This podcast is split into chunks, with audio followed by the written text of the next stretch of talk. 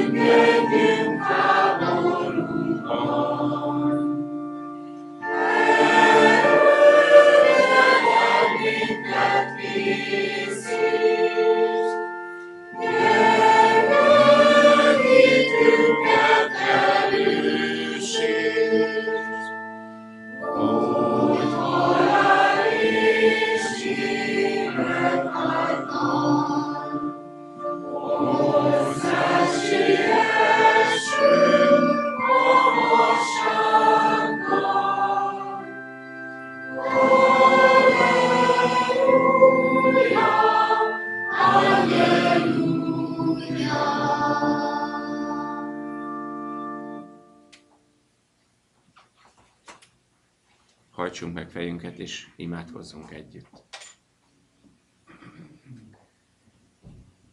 Kegyelmeségi atyánk, megváltó Jézus Krisztusunk. Hálás a mi szívünk, Urunk, hogy itt lehetünk a Te imádságot házában. Hálát és köszönetet mondunk neked, Urunk, ezért a Szent Szombati napért, amelyen megpihenhetünk a munkától, és találkozhatunk veled. Megköszönjük neked, mennyei atyánk, hogy te elhordoztál bennünket.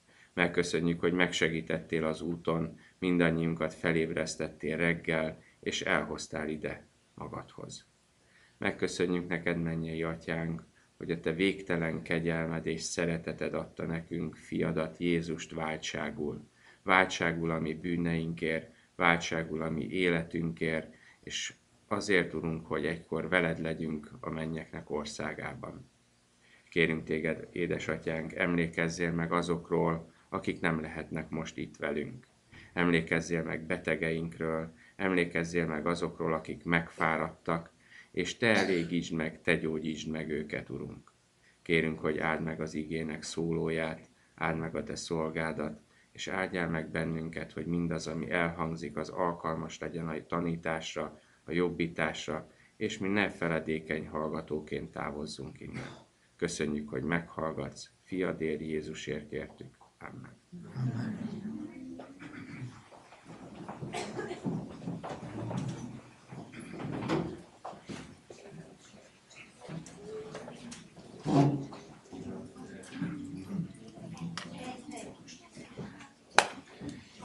imádkozó gyülekezet vagyunk.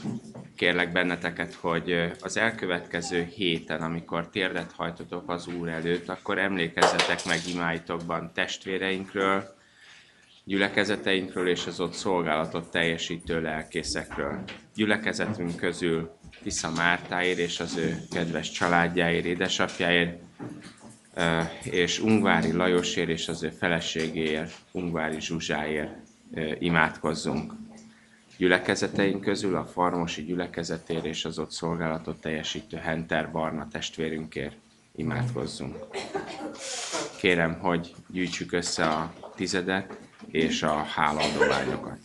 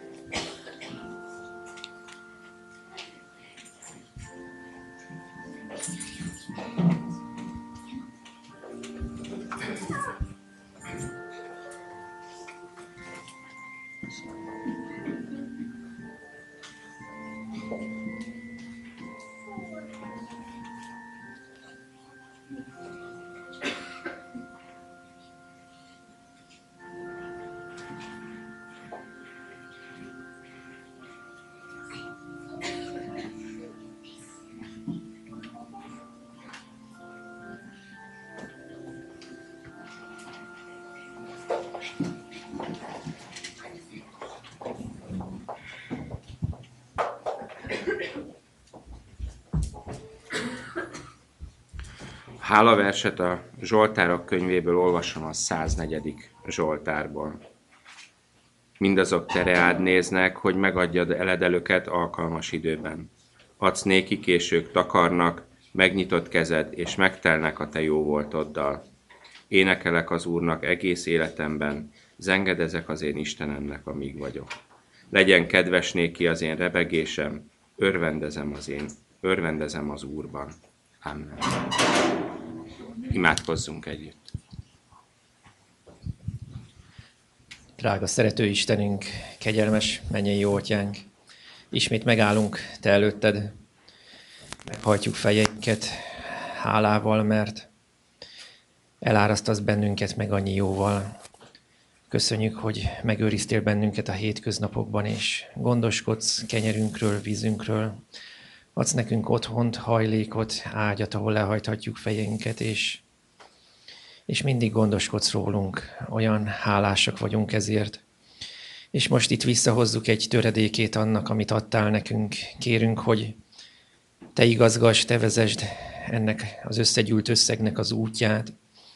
Add, hogy olyan kezekbe kerüljön, és olyan helyekre, ahol igazán nagy szükség van rá, amit te már jó előre elterveztél. Kérünk szépen, áld meg ezeknek az anyagiaknak az útját. Itt hozzuk neked is. Köszönjük szépen, hogy továbbra is gondoskodsz rólunk a te ígéreted szerint.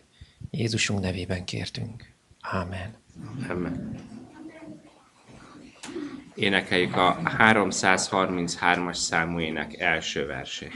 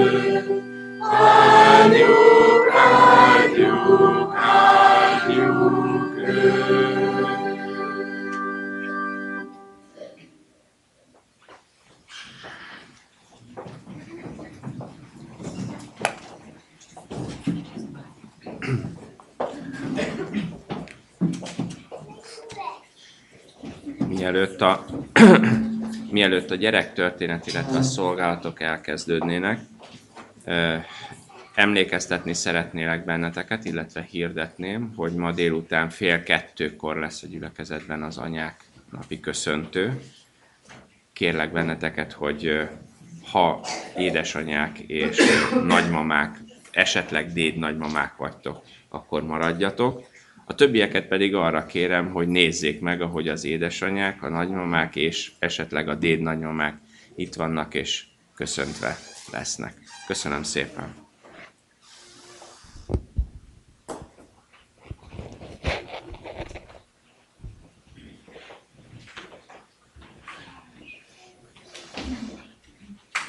Köszöntelek benneteket, gyerekek! Na, hányan vagytok ma? Mi van még a soron között? Hátul vannak még gyerekek? Mindenkit ide szeretnék hívni. Ó, oh, nagyszerű, ha nem tudsz leülni, a szőnyegre is leülhetsz. Csücs le!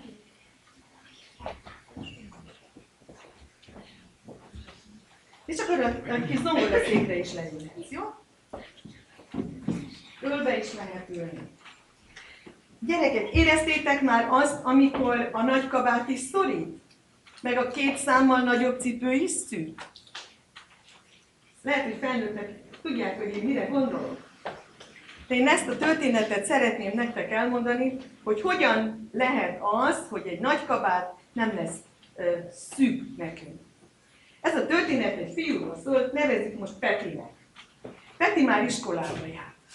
Ez a mostani történet, és tudjátok, ez a Peti már felső tagozatba járt, a hatodikos, hetedikes volt, tehát egy kicsivel nagyobb. Hatodikos, hetedikes, mint a fiúk. És tudjátok, a mai fiúknak legfontosabb ma mi? Hát, hogy legyen egy iPhone-ja. Már nem is telefon, iPhone. És ezt annyira szeretik, mert az lehet jó Titokban lehet játszani, le lehet tölteni sok mindent, és az úgy betölti az egész életüket. Volt az osztályban ez a Peti, és neki nem volt iPhone-ja. És ő már nagyon rosszul érezte ezért magát. És minden áron szeretett volna egy iPhone. Mert annyira jó volt neki látni, hogy a többiek a pad alatt is nyomkodják, amikor kimennek a WC-be, ott is csak nyomkodják, és az utcán arról beszélnek, hogy ez az iPhone mi minden. Új fiú jött az osztályon. És Peti kíváncsi volt, vajon ennek van-e iPhone-ja? És mit gondoltok? Volt neki iPhone-ja ez a Petis nagyon szeretett volna egy iPhone-t, és az egyik szünetben, amikor e, iskolában szünet volt, kint volt az új fiú a mostóba, és hát ugye szünet volt, rögtön megnézte, hogy nincs valami változás, de ez a Peti látta, hogy ez az új fiú hogy nyomkodja a telefonját. És annyira szeretett volna egy iPhone. csöngöttek be az órára, és ez az új fiú ezt a telefont gyorsan zsebre tette. A szegény fiú úgy tette valahogy zsebre, hogy kicsúszott a nadrágja szélénél. És szaladt, mert már csengettek. Peti látta, hogy kiesett az iPhone a fiú nadrágja alól. Gyorsan felkapta, gyorsan némára tette, és betette a zsebébe. A folyosón voltak kitéve a kabátok, mert tél volt. Ő nagyon fázott, azt mondván, felvette magára a kabátot, és ezt az iPhone bedugta az ujján lévő, kabát ujján lévő. Kezdődött az óra, hát kicsit furcsálták, hogy miért ül ez a Peti kabátba, de azt mondta, hogy nagyon fázik. És mivel az utolsó óra volt, és tudta, hogy úgyis nem sokára fel kell venni a kabátot, magán hagyta. Igen, ám, de ez az új fiú észrevette, hogy nincs meg az iPhone. És tudta, hogy a mosdóban volt utoljára, ott még használta.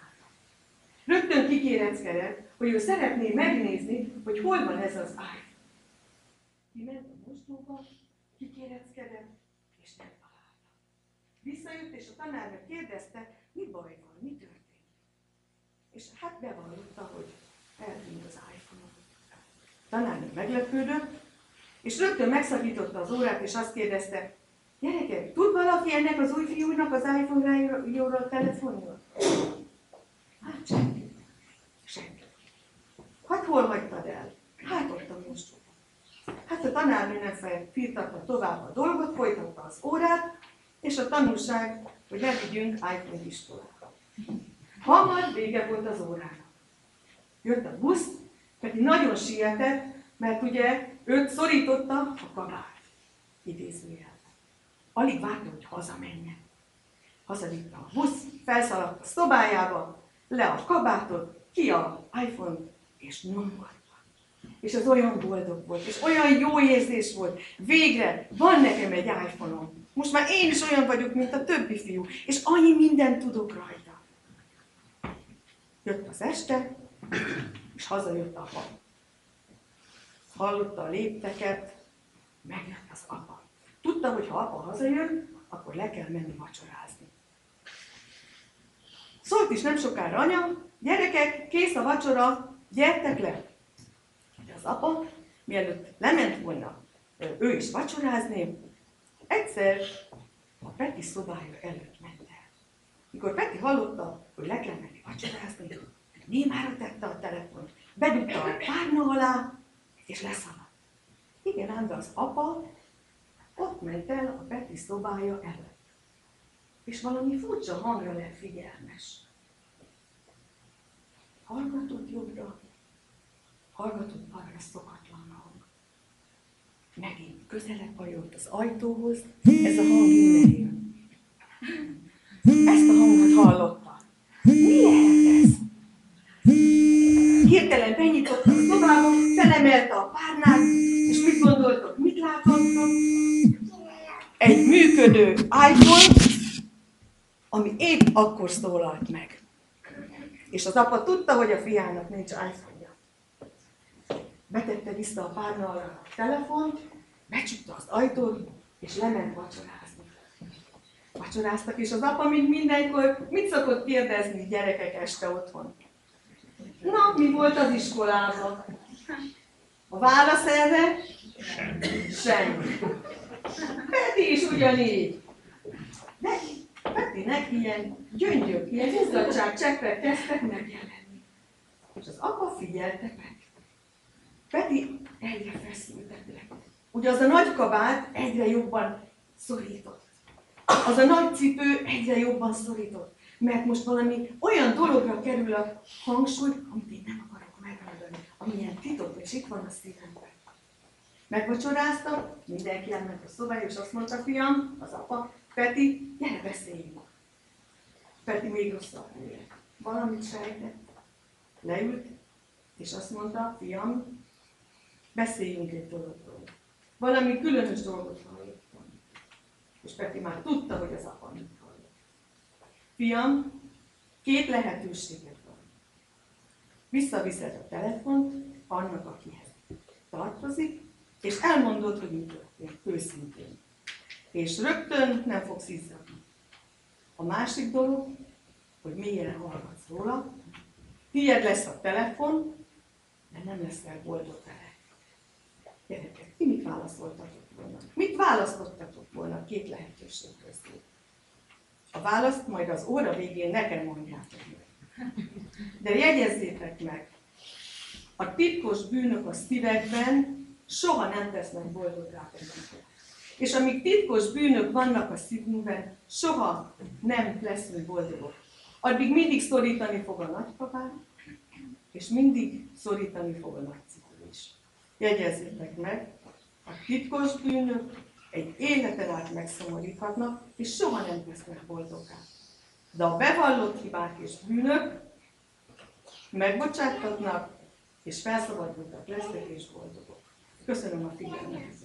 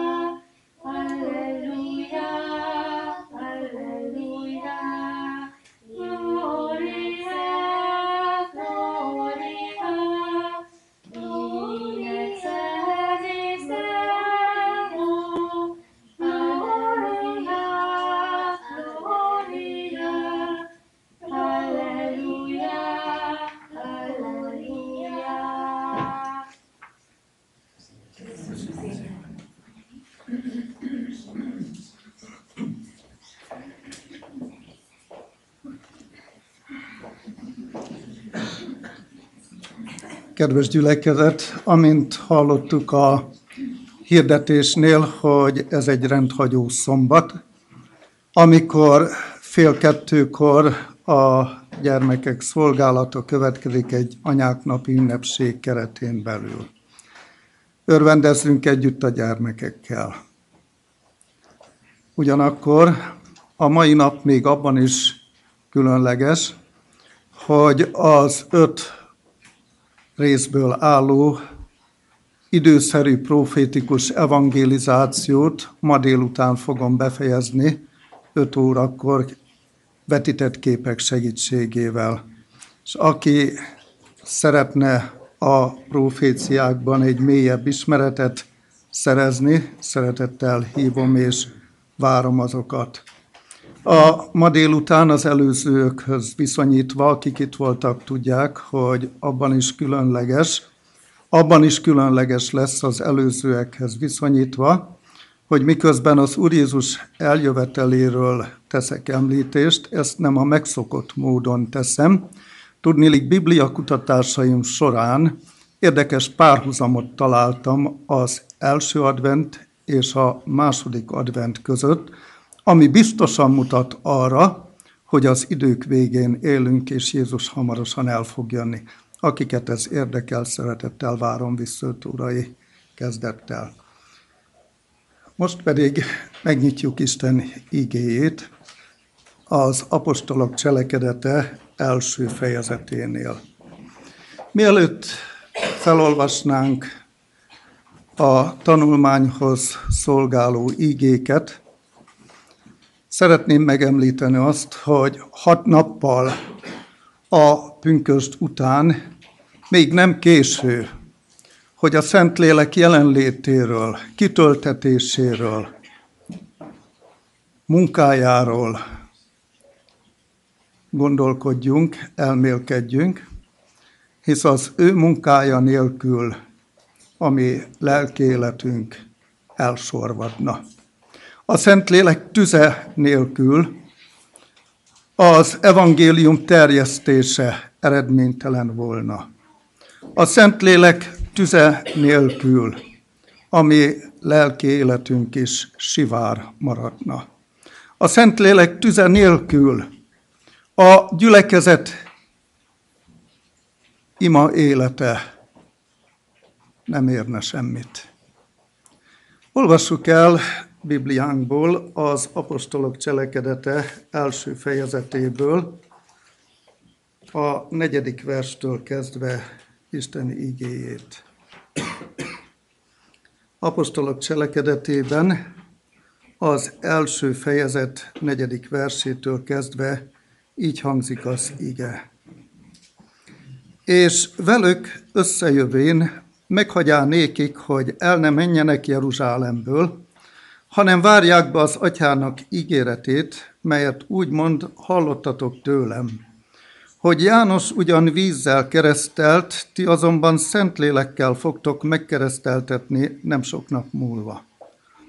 Mikor azért azok egybegyűltek, megkérdék őt mondván.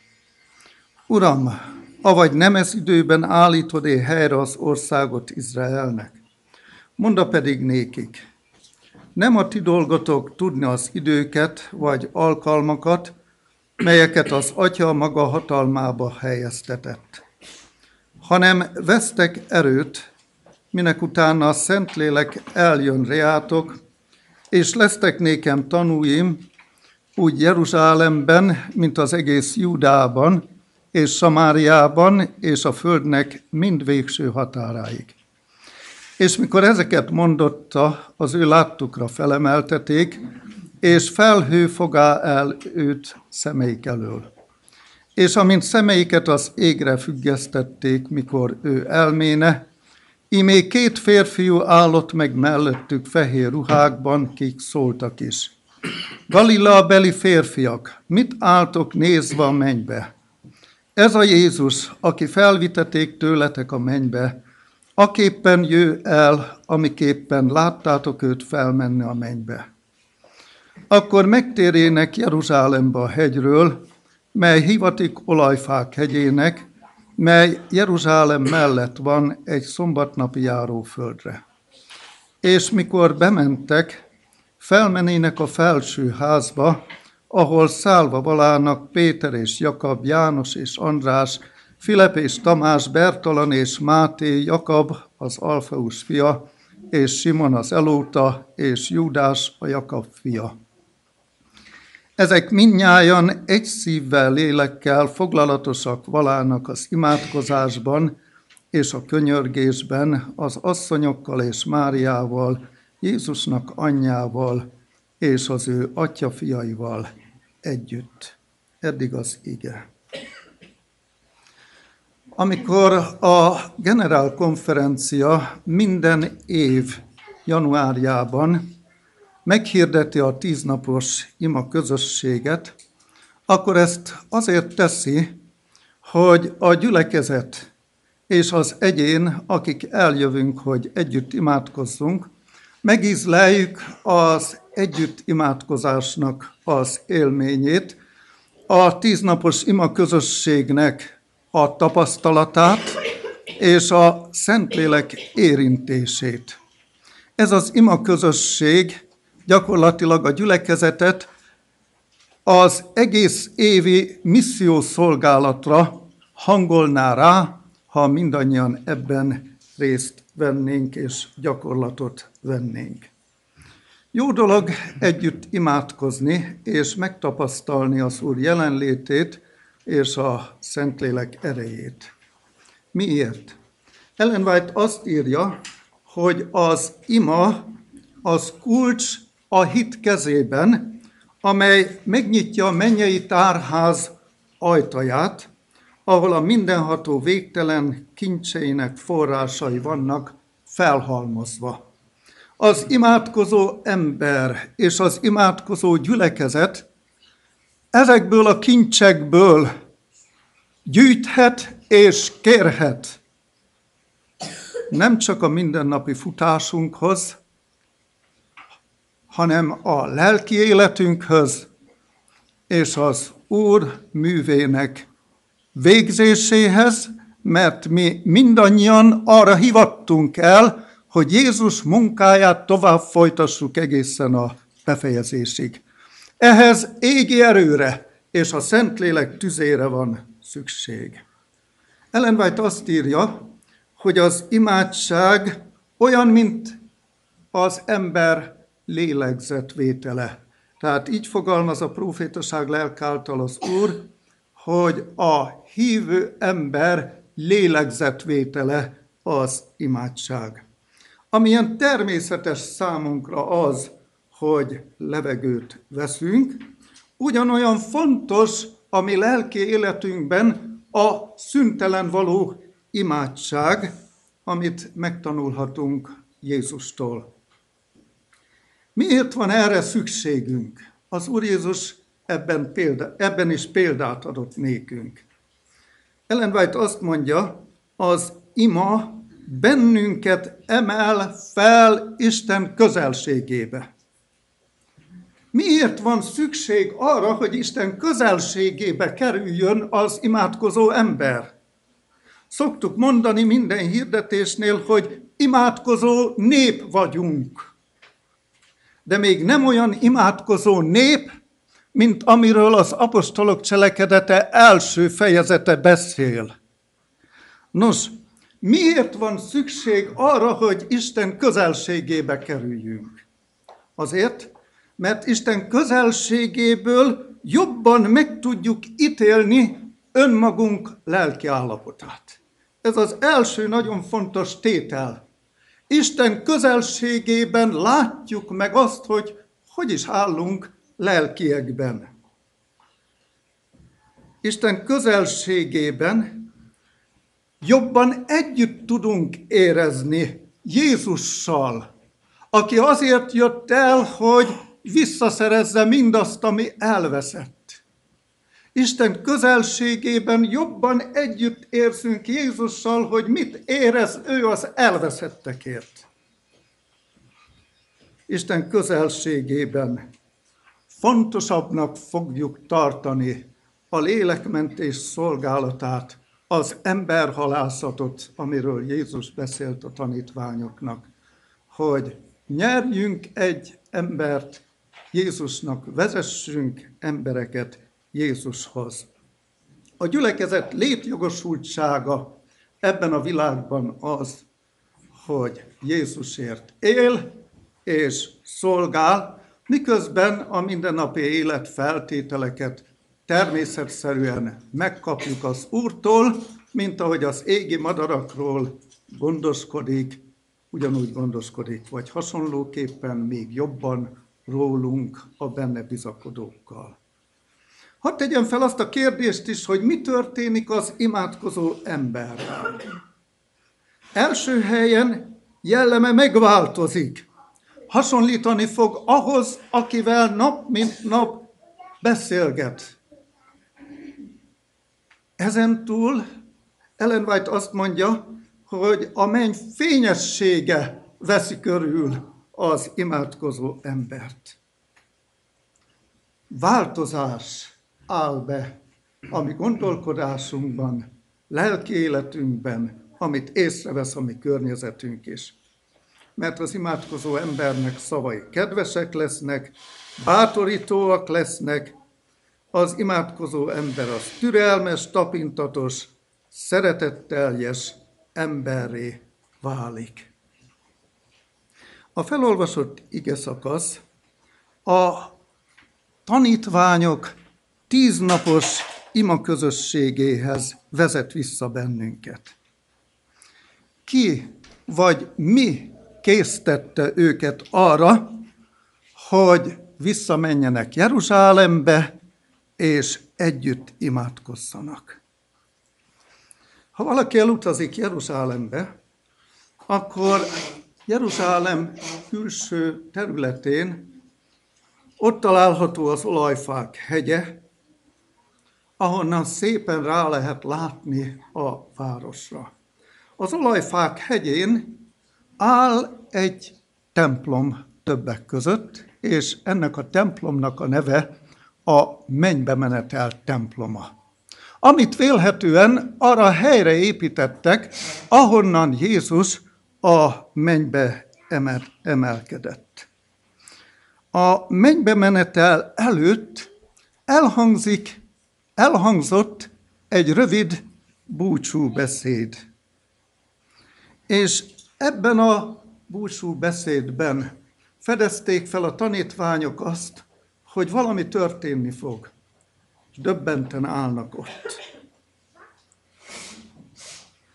Jézus miután mielőtt a mennybe emelkedett, áldóan kitárta az ő kezét, előzőleg meghagyta nekik, hogy el ne menjetek Jeruzsálemből, hanem várjátok be az atyának ígéretét. Vajon kiről és miről szólt ez az ígéret? Atyának ígérete. A János evangéliumában a 14. fejezet első versétől kezdve a harmadik versig terjedő részben az Úr Jézus már korábban beszélt a tanítványoknak arról, hogy el fogok menni közületek, azután pedig ez az elmenetel azért történik, hogy helyet készítsek néktek. És miután helyet készítettem, visszajövök, értetek. Három fontos dolog. Jézus azt mondja, hogy a mennybe megyek, helyet készítek néktek, és ismét eljövök. De ugyanebben a fejezetben az Úr Jézus arról is szólt a tanítványoknak, hogy nem hagylak titeket árvákul. Majd ugyanebben a fejezetben a 16. és a 17. vers beszél arról, hogy aki a mennybe megy, tehát Jézus, hogyan lesz jelen velünk az idők végéig. A Szentlélek jelenlétének három fontos tényezőjét mondta el az Úr Jézus.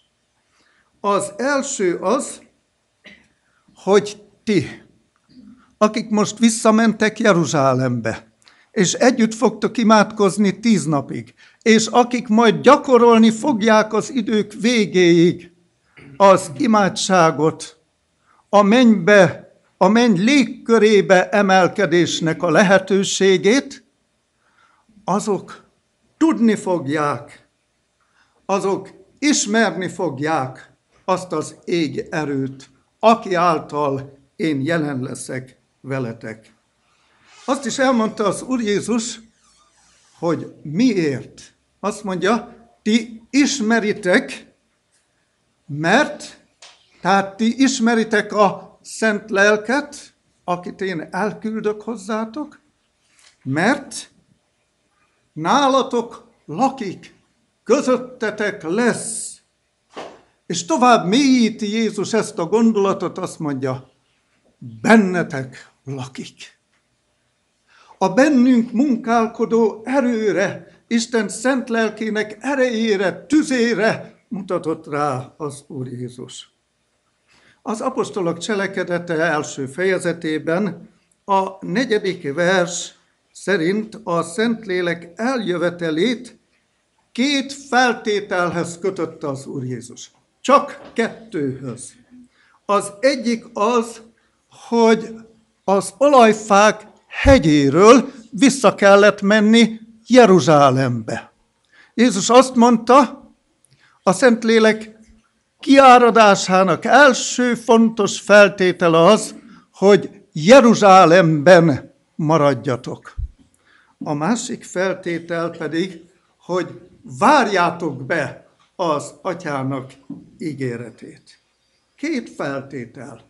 Jeruzsálemben maradni, és ez esetben az imádságnak a helyszínén, a másik feltétel pedig, hogy az imádság helyszínén várakozni, elmélyülten várakozni. Ahová az Úr Jézus az olajfák hegyéről visszaküldte a tanítványokat, az a felház. Az az emeleti szoba, ahol az utolsó vacsorát fogyasztotta el velük az Úr Jézus. A felház. Ez a felház azon a helyen található, ahol Dávid emlékére készítettek egy úgynevezett síremléket. A felház alatt van ez a síremlék, és a síremlék fölött található a felház, a magas emeleti szoba, amiről a Biblia beszél, ahol el kellett, hogy a tanítványok készítsék az utolsó vacsorát. Tehát Jézus visszaküldte a tanítványokat a felső házba, ahol a feljegyzés szerint mindannyian egy szívvel, egy lélekkel foglalatosak voltak az imádkozásban és a könyörgésben. Vagyis ráhangolódtak arra, amit az Úr Jézus kért tőlük. Az imádság helyszíne, és az imádság helyszínén gondolkodni Isten vágyáról, tervéről és Jézus ígéretéről.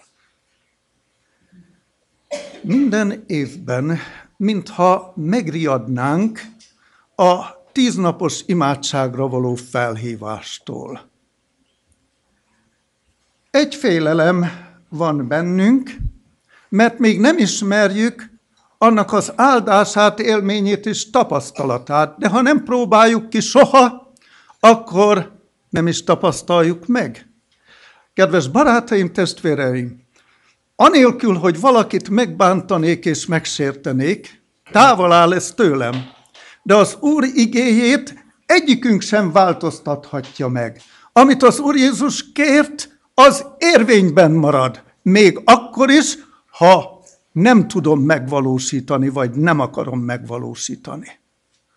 Isten üdvözítő terve biztosan halad a cél felé, de nem mindegy, hogy én benne maradok ebben az üdvözítő tervben, vagy kimaradok különböző érvek és kifogások miatt ebből. Idős vagyok, beteg vagyok, elfoglalt vagyok, gyermekeim vannak, és így tovább a család fontosabb, mint bármi más, mert a gyerekekre figyelni kell, és ez mind így van, az Úr Jézus is tudta ezt, azonban azt is tudta, hogy elsorvad az én népem, ha nem ápolja velem a közösséget úgy, ahogy én azt adott esetben külön is megszabtam, mint ahogy pünkösd előtt is megszabta a tanítványoknak. Idegenkedünk a tíz naptól, és idegenkedünk még az imóráktól is általában, tisztelet a kivételnek, mert nem ismerjük az együtt imádkozás élményét, örömét. Itt is lehetnek érveink. Messze lakom, késő jutok haza, és itt tovább. Mindez így van. Az Úr Jézus is tudja ezt. És azt is tudta, hogy akkor a tanítványoknak is van család, és haza kellene menni, de az Úr Jézus úgy döntött, hogy nem mehetnek haza, hanem Jeruzsálemben kell, hogy maradjanak. Nos, ha tudnánk azt, hogy mi mindent rejtett magába a tíznapos ima közösség, amire az Úr Jézus visszamarasztalta a tanítványokat, akkor talán nem idegenkednénk az ima közösségektől és az imóráktól annyira. Három dolgot biztosan tudunk, ami történt a tíz nap alatt. És ha ezt a hármat együtt látjuk, akkor már a tíz nap nem is, történ, nem is tűnik olyan hosszúnak. No, mi lehetett ez a három dolog, amit biztosan tudunk a tíznapos együtt imádkozásról, amit a tanítványok töltöttek el együtt. Az első, hogy rendbehozták Istennel való kapcsolatukat. Mondhatták volna a tanítványok azt, hogy Uram, veled jártunk, imádkozunk, gondolkodunk rólad, emlékszünk azokra az élményekre és tapasztalatokra, amiket láttunk tőled, amikor betegeket gyógyítottál, amikor halottakat támasztottál, amikor megszaporítottad a kenyeret és a halat. Uram, mi erre emlékszünk. Nem lehettek érvek és kifogások. Az Úr Jézus azt mondta, Jeruzsálemben kell maradnotok. Mert valami olyat tartogatok számotokra, ami Jeruzsálem nélkül nem lesz meg. És hadd mondjam azt, hogy ez esetben Jeruzsálem számunkra már jelképes kifejezés, és Isten népe gyülekezetét jelképezi, az imádkozó népet és gyülekezetet. Így tehát a felházba és az együtt imádkozásba rejtette bele az Úr azt az erőt, ami nélkül nem jutottak volna tovább a tanítványok. Tehát az első dolog, ami történt a tíz nap alatt, hogy rendezték Istennel való kapcsolatukat. Jézus az ő távozása előtt rámutatott arra, hogy az ő eljövetelének idejében a legfontosabb lesz, hogy az ő munkáját tovább folytassuk. Tovább folytatni. És miután Jézus távozott, attól a pillanattól kezdve az ő eljövetelének és visszajövetelének ígéretében vagyunk, és mi már eljutottunk az idők végéhez.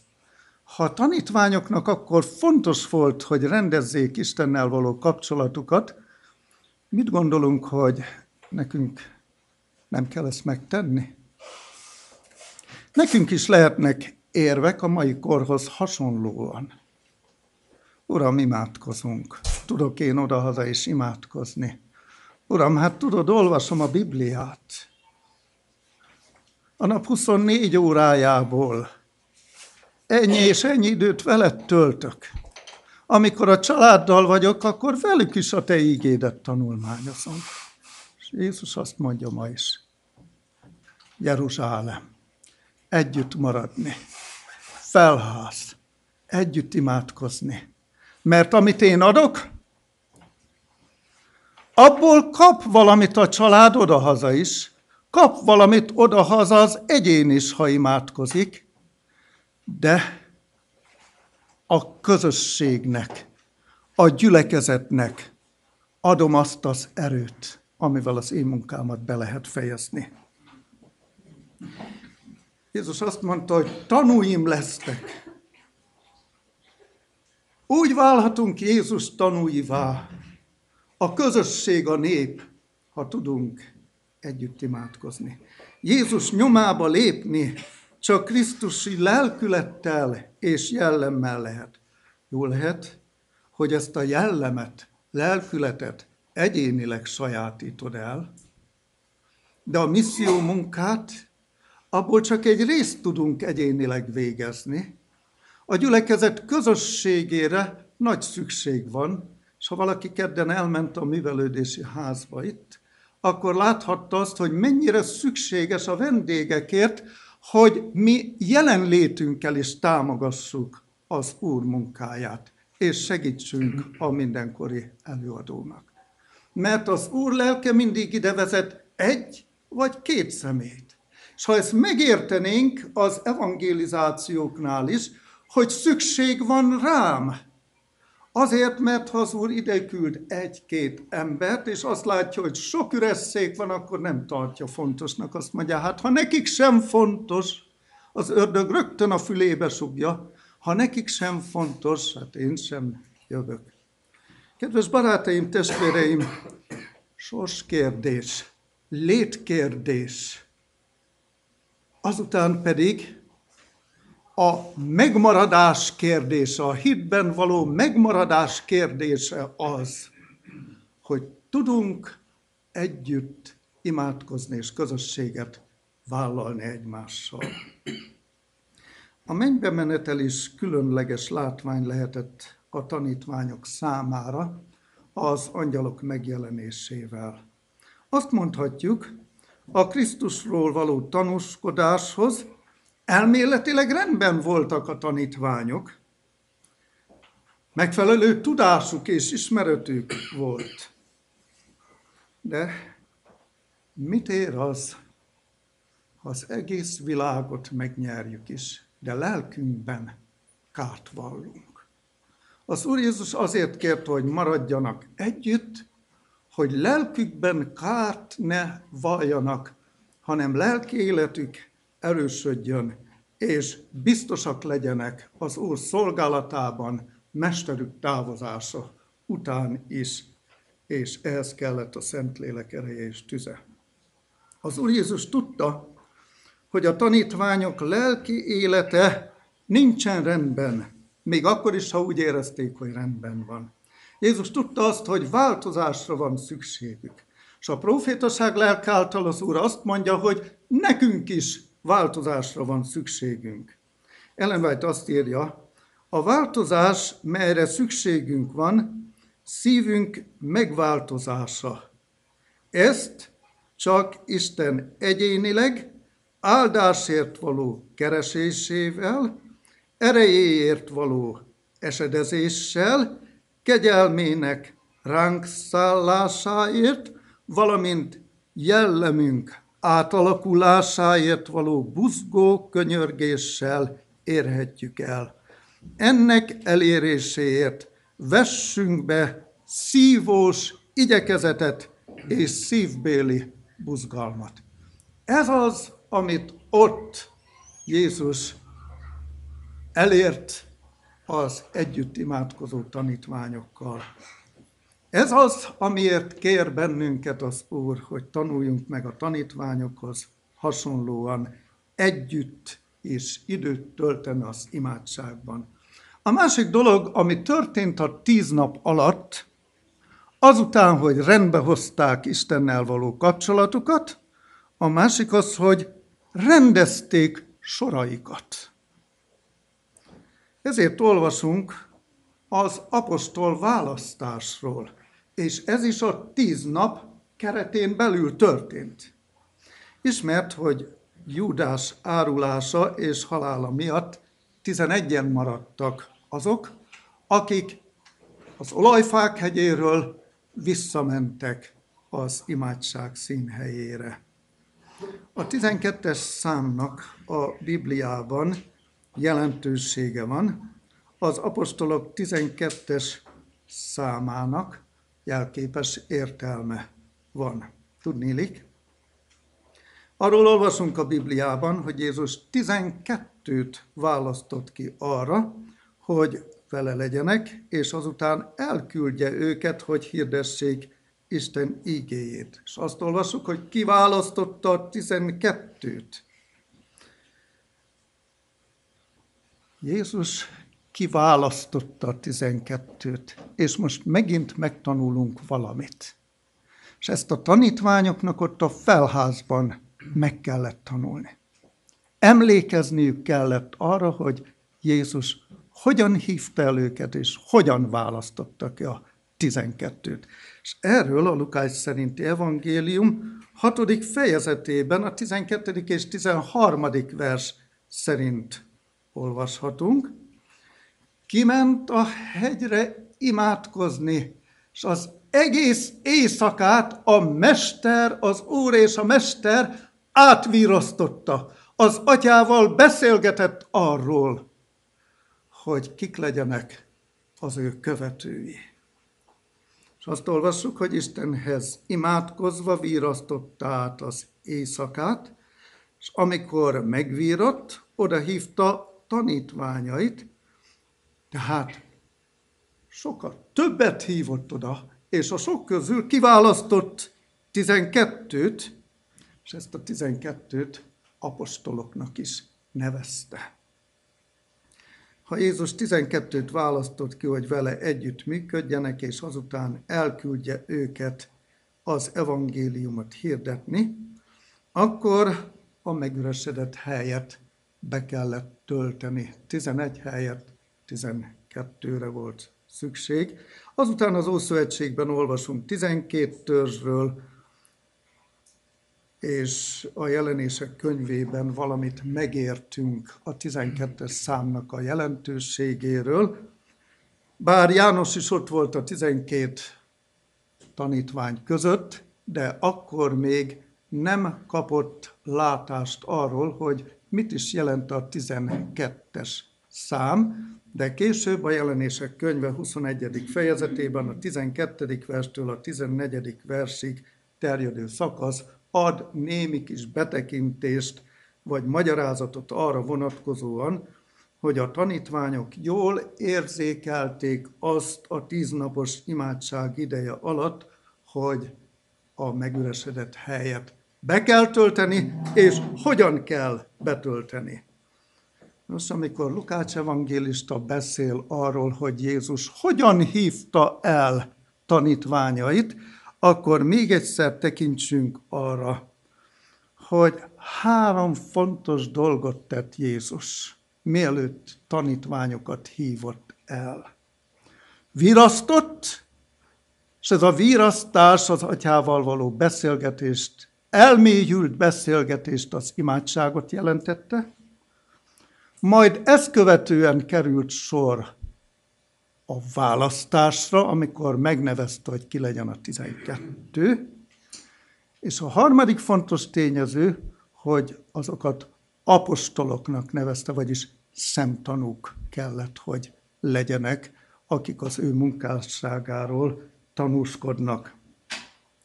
Ezzel az Úr Jézus előre mutatott arra a feladatra, amit Isten a kiválasztottakra bízott de ugyanakkor arra is előre mutatott, amit egy gyülekezetnek tennie kell. Zárójelbe teszem, mert az idő rövidsége miatt a harmadikat is megemlítem és befejezem. Gyülekezeti élet, gyülekezeti szolgálat, és gondold végig, milyen volt a választásunk, megfeleltünk-e azoknak a kritériumoknak, amit az Úr Jézus tett, mielőtt a tizenkettőt elhívta? Vagy pedig siettünk, éppen odajöttünk, és csak neveket írtunk. Próbáltam és próbálom minden alkalommal tudatosítani a gyülekezettel azt, hogy szent ez a feladat – szent a mi létjogosultságunk, a mi küldetésünk, és a szenthez kell igazodni, ahhoz, hogy a gyülekezet felnövekedjen, erőt merítsen, és a Szentlélek tüzében részesüljön.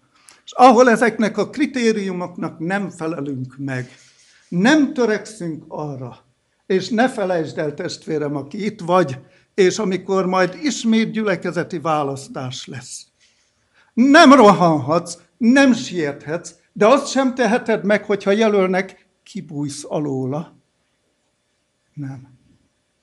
A Bibliában más találunk, hogy aki beíratott az életkönyvébe, és valamilyen megbizatást kap, akkor annak a megbizatásnak meg kell felelnünk.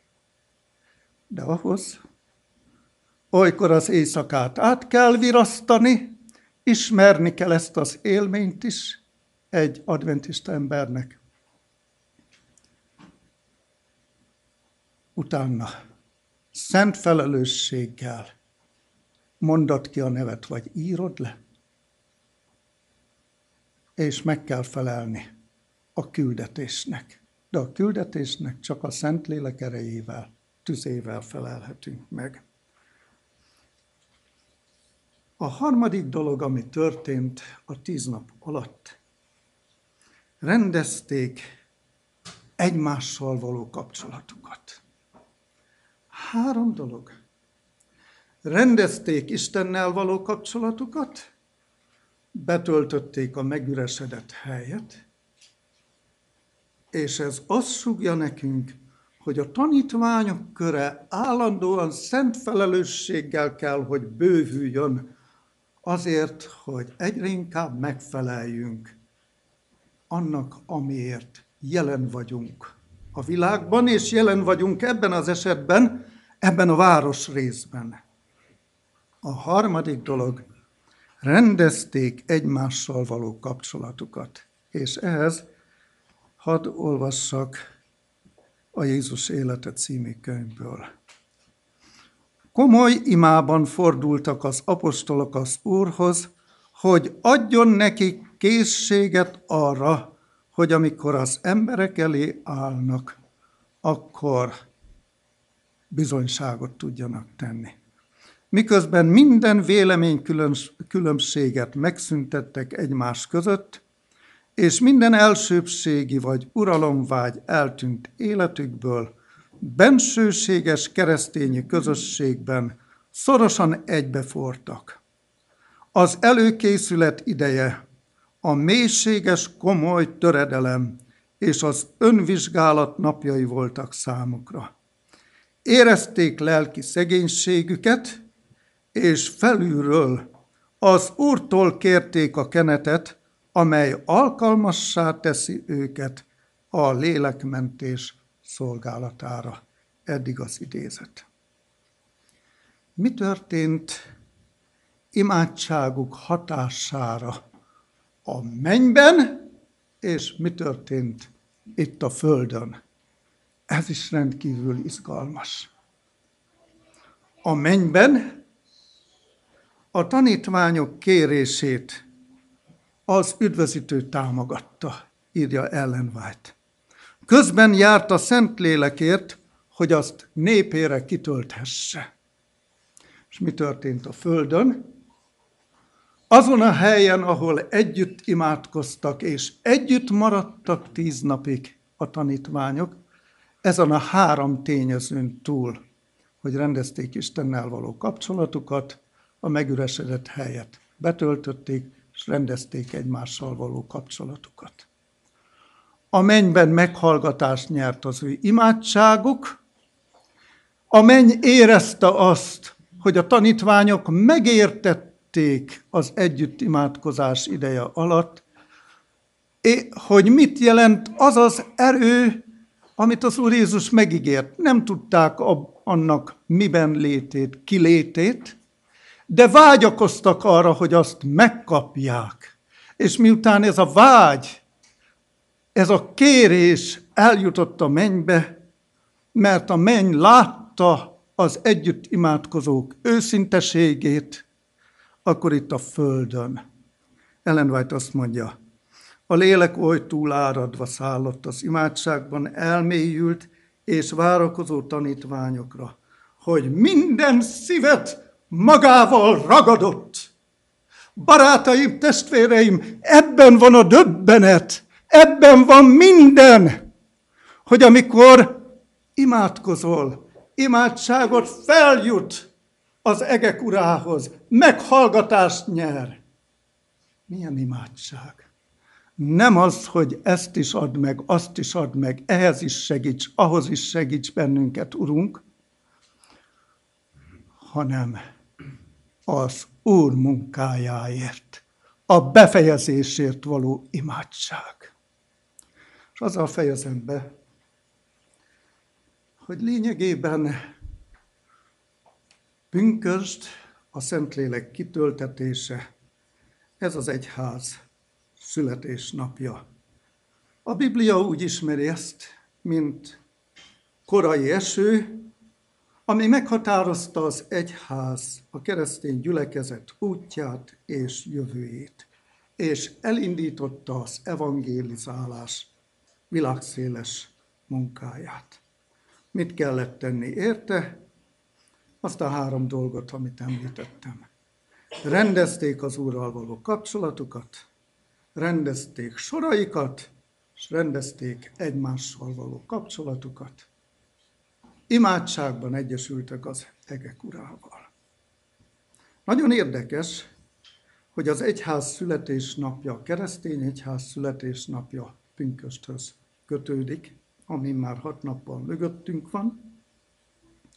De ugyanakkor ki gondol arra, hogy a hetednapi adventista egyháznak a születése is, ami 152 évvel ezelőtt volt, az is éppen pünköstkor volt. Az egyház, és ez esetben az advent missziót és a mi küldetésünket értem alatta, az egyház egy nyugtalan időben jött létre, az Úr egy nyugtalan időben hívta létre.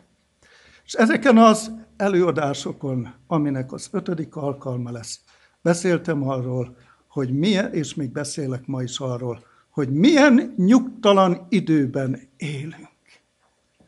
Az egyház nyugtalan időben született, nyugtalan időben végezte szolgálatát, és egy nagyon nyugtalan időszakban ér véget a mi küldetésünk nem sokára.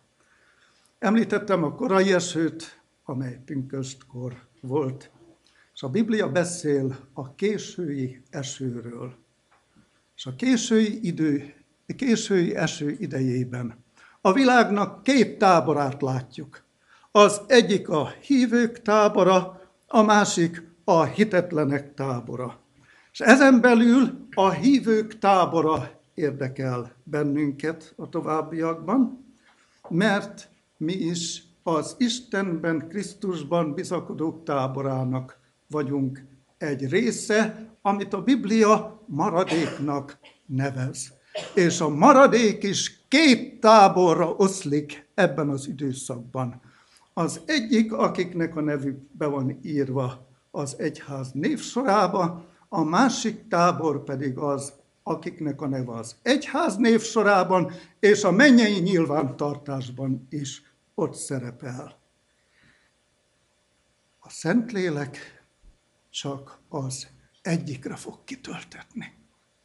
A választ add meg önmagadnak, hogy melyikre és melyikhez tartozol.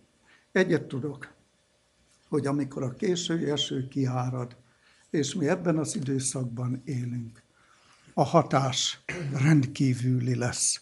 És erről beszél a jelenések könyve 18. fejezetének első fejezete, a negyedik angyal megjelenése.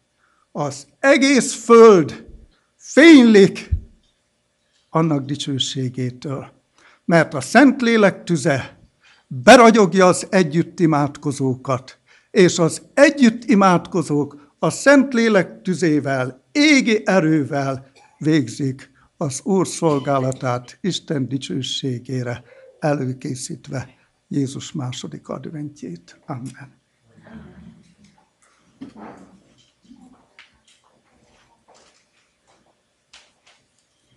Délelőtt Isten tiszteletünk befejezéséül énekeljünk újra egy éneket, a 108-as számú ének verseit énekeljük. Először az első három verset, majd ima után a negyediket.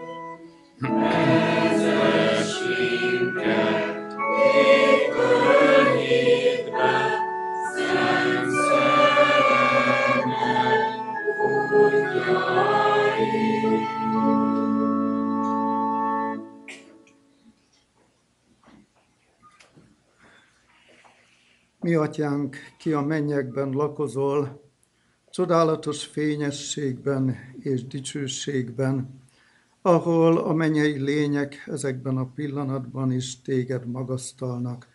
Mi is csatlakozunk hozzájuk, mert hisszük azt, hogy itt a Földön velünk vagy, bennünk lakozol és munkálkodsz a mi szívünkben.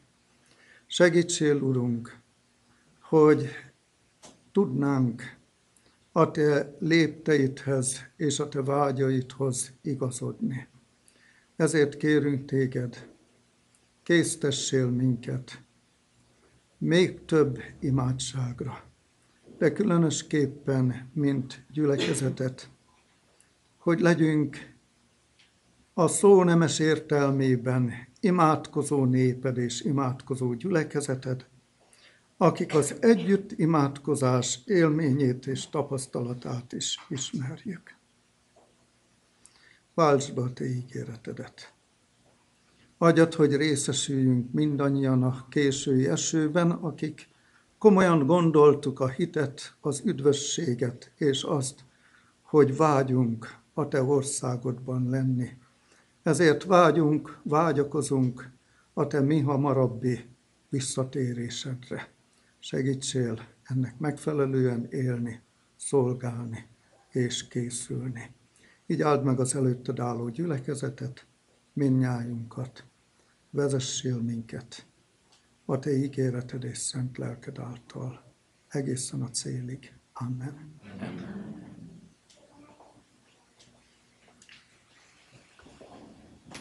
A